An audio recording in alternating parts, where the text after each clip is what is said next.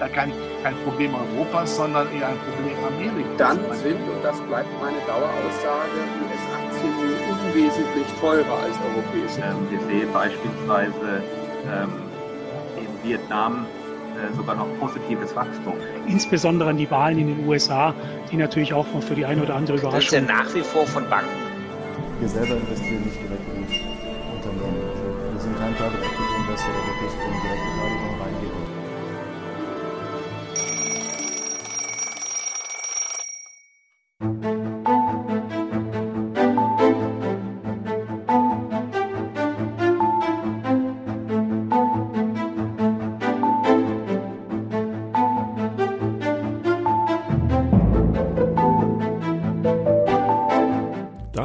ist das große Bild, der Podcast des Private Banking Magazins in Zusammenarbeit mit dem ETA Family Office. Mein Name ist Christian Hammes und ich arbeite als Family Officer, Beirat und Portfolio Manager. Wenn Sie als Privatanleger, Stiftung, Family Office oder Institution Ihr Vermögen verwalten lassen oder es selbst tun, wenn Sie solche Anleger als Beirat, Finanzausschussmitglied oder auch als Steuerberater oder Rechtsanwalt begleiten, wenn Sie selbst Vermögensverwalter sind oder wenn Sie einfach nur gerne guten Köpfen zuhören, dann machen wir diesen Podcast für Sie. Wir machen ihn auch, weil es ihn bislang nicht gab und weil mir dieses Format zur unabhängigen Orientierung in den Kapitalmärkten zu Beginn eines jeden Quartals, also zur Reporting-Saison, schlichtweg gefehlt hat. Ich führe Gespräche mit unterschiedlichsten Fachleuten, die aus ihrer Perspektive Analysen und Meinungen anbieten und wir wollen ihnen damit eine Meinungsvielfalt anreichen, die jenseits der typischen beruhigenden und blumigen Finanznarrative liegt. Aus allem, was Sie hören, können Sie sich so Ihr eigenes großes Bild erzeugen. Solche Gespräche gehören zu den Hausaufgaben meiner Berufspraxis. Und da ich damals meine Hausaufgaben auch hin und wieder abschreiben durfte, dafür nochmals herzlichen Dank, lasse ich Sie zuhören, wie ich meine erledige. Sie finden diesen Podcast auf den einschlägigen Plattformen wie iTunes, Spotify, SoundCloud und Deezer und dort können Sie uns auch abonnieren und uns beim Arbeiten, beim Büroschlaf, beim Laufen, im Zug oder im Auto zuhören. Und hören Sie nur, was Sie interessiert und den Rest eben später. Herzlich willkommen beim großen Bild.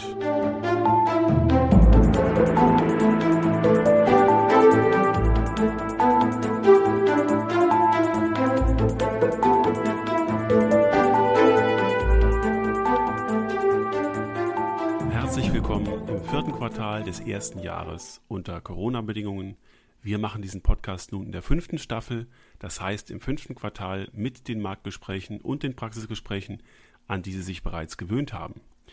Wir sprechen in dieser Ausgabe mit Robert Halver über die Großwetterlage zum Einstieg in unsere Marktgespräche, mit Till Christian Budelmann von Bergos Bärenberg über die USA und den wichtigen Präsidentschaftswahlkampf und alle sich daraus ableitenden Anlagefragen. Wir sprechen mit Alexander C. von SIA Investment über Asien, insbesondere dort über ein spannendes Segment, das wir hier noch kaum beleuchtet haben, über Anleihen und insbesondere über den asiatischen High-Yield-Markt. Und zu guter Letzt im Marktteil über Europa mit Dr. Manfred Schlumberger von Star Capital und über seinen fundamentalen Investmentprozess und seine Lösungsansätze in einer Zeit, in der die Prognosesituation für Unternehmen extrem schwierig ist. Im Praxisteil waren wir beim Prestel Family Office Forum in Wiesbaden und haben dort eine Panel-Diskussion aufgenommen mit Markus Flack und Ralf Lück, zwei Single-Family-Officern. Und im Anschluss an diese Panel-Diskussion habe ich noch eine Betrachtung mit Tobias Prestel, dem Macher dieses Forums, vorgenommen, indem ich auf die letzten zehn Jahre Family Office Forum, aber auch auf unsere gesamte Branche zurückblicke. Und wir kommen wieder auf die Finanzplanung zurück. Ich habe mit dem Vorstandsvorsitzenden des FPSP Deutschland gesprochen, Professor Dr. Rolf Tilmes, und zwar über die Entwicklung der Finanzplanung im Zuge sinkender Erträge in der Finanzbranche generell und der Digitalisierung. Ein spannendes Gespräch aus der Perspektive der Lehre und des Verbandes. Zu Beginn der Marktgespräche haben wir jedem Portfolio-Manager diese folgenden fünf Fragen gestellt. Nämlich erstens, worin unterscheidet sich der jetzt neu entstehende Konjunkturzyklus von dem alten, der gerade zu Ende gegangen ist? Zweitens, wie lassen sich aktuell überhaupt Unternehmensumsätze, Cashflows und Gewinne prognostizieren? Drittens, welche Belastungsfaktoren hat der Kapitalmarkt aus der Sicht des Gesprächspartners noch zu schwach eingepreist? Viertens, wie generiert man im Aktienbereich in den kommenden zwei Jahren Alpha? Und fünftens, wie macht man das Gleiche im Anleihenbereich? Wo stehen wir heute? Auf Vermögen wirken aktuell vier starke Gravitationsfelder. Die haben wir ja alle schon besprochen. Das sind zum einen die geopolitische Aufspaltung zwischen der Einflusssphäre Chinas und der Einflusssphäre der USA. Dieser Konflikt ist unter Donald Trump so weit getrieben worden, dass er dort, wo sich die beiden Einflusssphären treffen, an vielen Stellen sichtbare Konflikte und geopolitische Scharmützel aufgetreten sind. Es entsteht Reibung und die Rüstungsausgaben sind unter Trump jährlich so etwa 4 bis 5 Prozent weltweit gestiegen. Das kann man schon mal festhalten. Wir wissen nicht, wie der nächste Präsident der USA heißt, aber ich kann Sie nochmal zum Gespräch mit Christian Budelmann einladen. Da erörtern wir das ausführlich. Wir wissen aber, dass der demokratische Kandidat diese geopolitische Spaltung wahrscheinlich eher deeskalieren wird und dass andererseits sein Präsident Trump, der nicht wieder gewählt werden muss, genau diese weiter eskalieren lässt. Hier herrscht also momentan Prognoseunsicherheit. Das zweite Gravitationsfeld ist unser Geldsystem. Sie erinnern sich, vor zwei Jahren hat der amerikanische Notenbankpräsident Jerome Powell versucht, die Welt auf eine Zinsnormalisierung vorzubereiten und ein Ende der Anleihekäufe verkündet.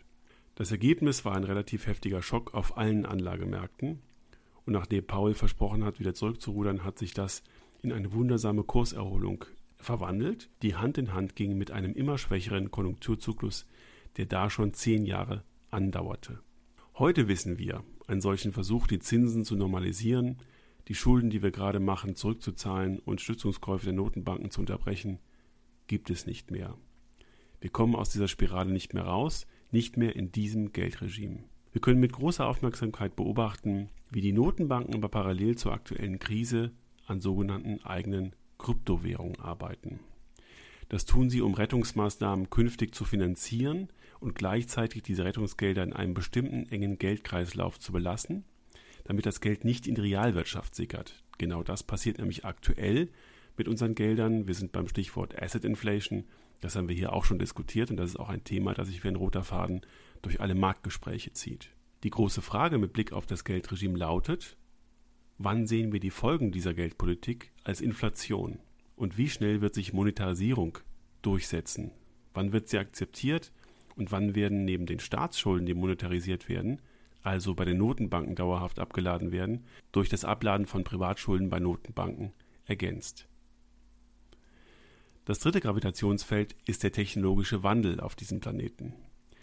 Er wurde massiv beschleunigt durch Corona und er hat sehr rasch dazu geführt, dass die großen Technologiekonzerne immer teurer und immer schwerer wurden und aus diesem Wirtschaftssystem nicht wegzudenken sind. Und Corona hat dafür gesorgt, dass eine industrielle Konzentration eingesetzt hat, die sich rasch fortsetzen wird und eine Oligopolisierung bestimmter Branchen zur Folge haben wird. Was wir nicht wissen, ist, in welche Richtung sich dieser Wandel weiter ausweiten wird und wie schnell sich im Rahmen der geopolitischen Spaltung die Industriestandards und die Internetsphären dieser beiden großen tektonischen Platten möglicherweise vereinen oder weiter trennen wird. Wir wissen auch nicht, wie ordnungspolitisch auf die Übermacht dieser Technologiekonzerne reagiert wird, ob sie zwangsweise aufgespalten werden oder ob sie als Ganzes überleben werden. Das vierte Gravitationsfeld, das auf unser Vermögen wirkt, kommt aus der viel zu spät ins Bewusstsein getretenen Erkenntnis, dass Kapitalismus zwar viele Menschen aus der Armut geführt hat, aber zu dem Preis, dass wir unsere Umwelt und unser Klima dadurch stark beschädigt haben und dass die Folgen kaum mehr abzuwenden sind. Nun wissen wir, dass nachhaltig wirtschaftende Unternehmen zunächst von der Börse in der Erholung nach Covid-19 sehr stark präferiert wurden. Wir wissen auch, dass die Notenbanken, insbesondere in Europa, eine starke Förderung von Nachhaltigkeit stützen wird. Wir wissen, dass all diese Themen als neue Normalität in den Maschinenräumen unserer Vermögensverwalter Einzug halten muss. Wir wissen aber nicht, mit welcher Geschwindigkeit das erfolgt und wir kennen nicht die finanziellen Folgen dieser Nachhaltigkeitspolitik. Und letztlich wissen wir auch nicht, welche langfristigen Klimafolgen sich auf unser Gesellschaftsleben auswirken und wie viele Kipppunkte unser Klimasystem schon erreicht hat, die wir jetzt gerade erst beginnen zu verstehen. Also vier Gravitationsfelder, die kaum eine saubere Prognose über die Zukunft zulassen und so unterschiedlich die Interpretation dieser Gravitationsfelder ausfällt, so unterschiedlich sind aktuell auch die Asset Manager und Vermögensverwalter aufgestellt. Und da kommen wir zu dem Punkt, den ich aus meiner Perspektive unglaublich spannend finde. Wir schauen heute also auf die andere Seite des Tisches, also auf die Seite der Vermögensverwalter und Asset Manager. Wir schauen in ins Portfolio und in ihren Maschinenraum. Denn nie seit ich diesen Beruf ausübe, waren die Unterschiede der taktischen Ausrichtung, Stichwort taktische Divergenz, so groß wie heute. Liebe Vermögensverwalter, Sie werden überrascht sein, wie Ihre Kollegen diese Fragestellung handhaben und liebe Vermögensträger, die Dinge, die ich hier bespreche, sollten nach meiner Meinung nicht einfach nur passieren, man sollte sie als Vermögensinhaber genau verstehen, um zu wissen, wie der eigene Vermögensverwalter sein Marktbild umsetzt. Fangen wir mal an, den klassischen Portfolioaufbau durchzudeklinieren. Zunächst. Von außen betrachtet kann man einige dieser Unterschiede durchaus feststellen, zum Beispiel in der Ausschöpfung von Risikoquoten, also beispielsweise einer maximal vorgegebenen Aktienquote. Man kann sehen, wie überwiegend Technologieaktien selektiert werden.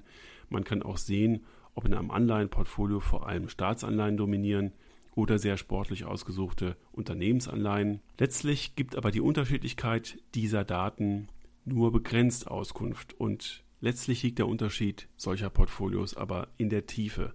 Und dazu muss man ein paar Messungen durchführen, zwei, drei, vier Etagen unter dem, was wir auf den ersten Blick sehen. Sie wissen, das mache ich etwa 400 Mal im Jahr und aus den 14.000 Datenpunkten, die ich pro Portfolio gewinne, lese ich Folgendes heraus. Nun, die Quote an Investmentfonds, die ein Portfolio-Manager einsetzt, die kann man von außen sehen. Man kann aber vor allen Dingen mal feststellen, dass oft diese selektierten Fonds reine Doppelungen zu den Direktanlagen sind und außer einer reinen Quotenerhöhung überhaupt keinen Mehrwert liefern. Das einerseits, andererseits kann man sehen, dass ein gut aufgestelltes Direktanlagenportfolio sowohl im Rentenbereich als auch im Aktienbereich oft um Randrisiken ergänzt wird, die über Fonds abgebildet werden. Dann sieht die Sache inhaltlich schon wieder anders aus. Und oft sind das Randrisiken, für die der Portfolio-Manager nicht über die Direktanlagen verantwortlich gemacht werden soll. Bei meinen Reporting-Gesprächen stelle ich immer wieder fest, dass über die Fondsseite nur oberflächlich über irgendwelche Histörchen und Geschichtchen berichtet wird und warum bestimmte Risikonischen über einen Fonds eine schöne Beimischung sein können. Ich kann aber nicht feststellen auf der anderen Seite, dass bei den großen Portfolio-Managern die Datenlage dieser Fonds so tief ist, wie das im Direktanlagenportfolio gegeben ist. Also die Auswirkung dieser Fonds auf die gesamte Portfoliometrik wird nur ansatzweise beschrieben und auch nur begrenzt verstanden. Also, neben den typischen ETFs auf die typischen Indizes, die typischerweise schon über Direktanlagen abgebildet sind, über europäische oder amerikanische Standardwerte, gibt es durchaus begründbar Themen-ETFs oder regionale ETFs oder auch aktive Fonds, deren Beimischung sinnvoll sein kann – auch gut begründbar. Dagegen ist eine ganze Aufstapelung von aktuellen Modethemen über Fonds nicht wirklich sinnvoll und das ist auch relativ häufig zu beobachten. Also wenn diese Modethemen zum Beispiel auf der Aktienseite aktuell Robotik und Automatisierung sind, Internet Security, Small Caps, asiatische Teilmärkte, Themenfonds, die die großen säkularen Veränderungen dieser Welt ganzheitlich oder zum Teil abbilden, dann mag das sinnvoll sein. Wichtig ist aber, dass eine Strategie erkennbar ist und wenn ich die hinterfrage, bekomme ich meistens keine gute Antwort. Für mich ist bei der Durchmessung des Portfolios immer wieder überraschend, wie unterschiedlich Portfolio-Manager sich auf diese säkularen Trends fokussieren.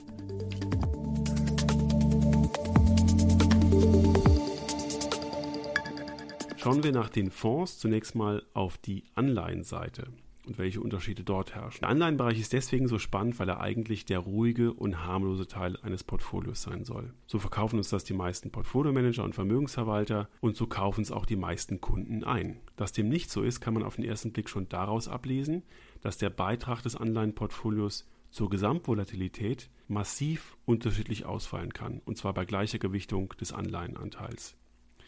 Das kann man insbesondere dann feststellen, wenn man Ausschreibungen macht, mit einem festen Anleihengewicht und die tatsächliche Gewichtung bei den Portfoliovorschlägen unter den etwa zwölf durchmessenen Vermögensverwaltern identisch hoch ist. Inhaltlich unterscheiden sich auf den ersten Blick die Anleihenportfolios natürlich dadurch, dass die vorsichtigeren Häuser einen hohen Anteil an Staatsanleihen investieren, um bei möglichen Aktienrückschlägen schon im sicheren Hafen angelegt zu haben. Andererseits gibt es Häuser, die durch Ratingstrukturen am Rande zum Non-Investment Grade gern auch unter Beimischung von Nachranganleihen und High Yields ein deutlich höheres Risiko fahren und in der Folge zeigen diese Portfolios natürlich eine hohe laufende Rendite, oft dann wieder signifikant über einem Prozent. Diese Portfolios sind aber leider auch meistens sehr illiquide. Und oft kann ein Portfolio-Manager gar nicht in der Lage sein, solch ein sogenanntes liquides Vermögen schnell und ohne Inkaufnahme von schlechten Marktpreisen umzuschichten. Leider wird dieser Aspekt von den Portfolio-Managern oft selten thematisiert. Und dann ist die Beimischung von Fremdwährung natürlich eine Note im Anleihenportfolio,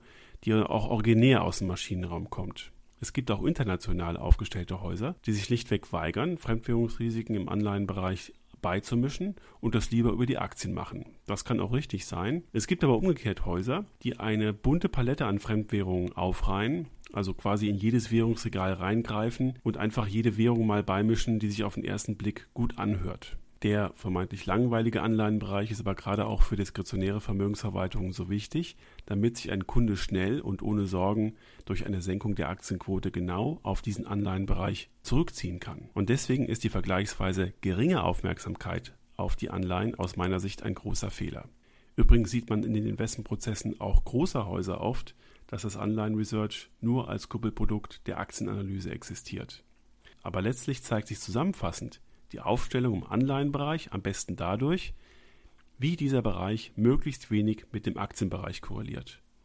Und auch das ist eine Fragestellung, die im Gespräch mit dem Vermögensverwalter thematisiert werden muss.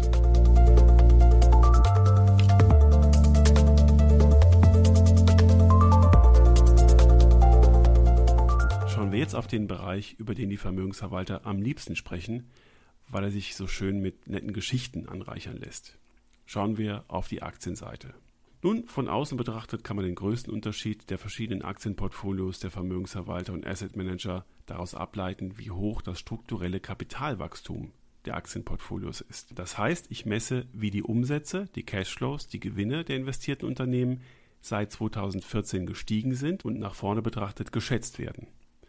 An dieser Frage lässt sich auch sofort ableiten, wie stark ein Vermögenshalter daran glaubt, dass wir keinen Corona-bedingten Konjunkturrückschritt mehr erleben sondern eine robuste, fortschreitende Erholung, in der stark wachsende Unternehmen ihren Pfad fortsetzen können und dann auch meistens vom technologischen Wandel profitieren. Und natürlich drückt sich diese Erwartung auch in der Branchenallokation im Aktienbereich aus. Und auch hier haben wir eklatante Unterschiede, weil nämlich einige Vermögensverwalter noch sehr defensiv über Pharma, Telekoms, Versorger, ja auch defensive Nahrungs- und Genussmittel aufgestellt sind und andere bereits den Technologiebereich, der fast immer am höchsten gewichtet ist, ergänzen über teilweise hohe Gewichtungen im Rohstoffbereich, hier lassen sich auch Goldminen finden, und hohe Gewichtungen in Chemie und im Investitionsgüterbereich.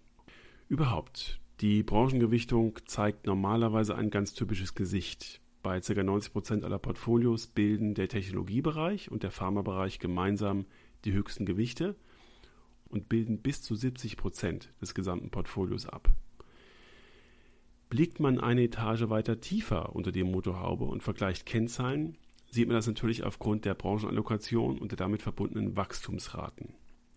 Die Bewertung der Aktien über das KGV und über den Enterprise Value zum EBITDA und über den Return on Equity einerseits fallen sehr unterschiedlich. Hier stellt sich auch die Frage, wie viele Unternehmen über ihre Erträge eigentlich überhaupt ihre Kapitalkosten verdienen und wie viel Prozent macht das vom Gesamtportfolio aus. Auf der anderen Seite gibt es enorme Unterschiede bei der Frage, wie die Portfoliounternehmen ihre Schulden gemanagt haben. Das heißt, hat der CFO in den vergangenen acht Jahren, das ist der Zeitraum, den ich messe, seine Fremdkapitalquoten schrittweise erhöht oder sind sie stabil geblieben? Und wie hoch ist die Verschuldung zum EBITDA im Vergleich zur Benchmark? Auch hier gibt es gewaltige Unterschiede. Und an dieser Stelle wird am deutlichsten, ob ein Vermögensverwalter seinen Maschinenraum mit sogenannten Scoring-Verfahren bewertet. Das heißt, ob er irgendwelche Kennzahlen verdichtet und dann über einen künstlichen Messwert Anlageentscheidungen trifft.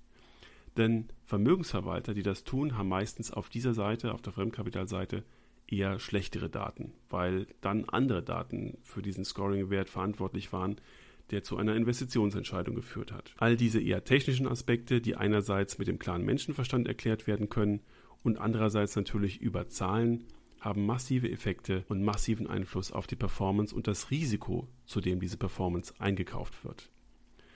Und ich kann die Vermögensverwalter dazu einladen, über ihre Überlegungen, die dahinter stehen, ganz konkret und ganz klar zu sprechen und im Gegensatz dazu mal auf ein paar leichtfüßige Aktiengeschichten zu verzichten. Und andererseits kann ich jeden Vermögensträger, jede Familie, jede Stiftung, jeden Verband und jede Institution dazu einladen, sich diese Aspekte, die ich gerade beschrieben habe, im eigenen Portfolio sehr genau anzusehen und mit dem Vermögensverwalter zu diskutieren. Denn das sind die Punkte, die bei einer fortschreitenden Erholung im Aktienmarkt darüber entscheiden, ob Sie überproportional daran partizipieren oder eben nicht. Und ob Sie beim nächsten Rückschlag wieder besonders schmerzhaft betroffen sein werden oder nicht. Und mit dieser Empfehlung verabschiede ich mich aus diesem Prolog. Ich wünsche Ihnen ein erfolgreiches und gutes, nervenverträgliches viertes Quartal. Denken Sie daran, Geld ist nur ein Versprechen und unsere Aufgabe ist es, dieses so sinnvoll und so vernünftig wie möglich einzulösen. Mein Name ist Christian Hammes, das war mein Prolog für diese Staffel. Machen Sie es gut und machen Sie was Gutes. Und nun viel Spaß und reiche Beute bei den anderen Gesprächen.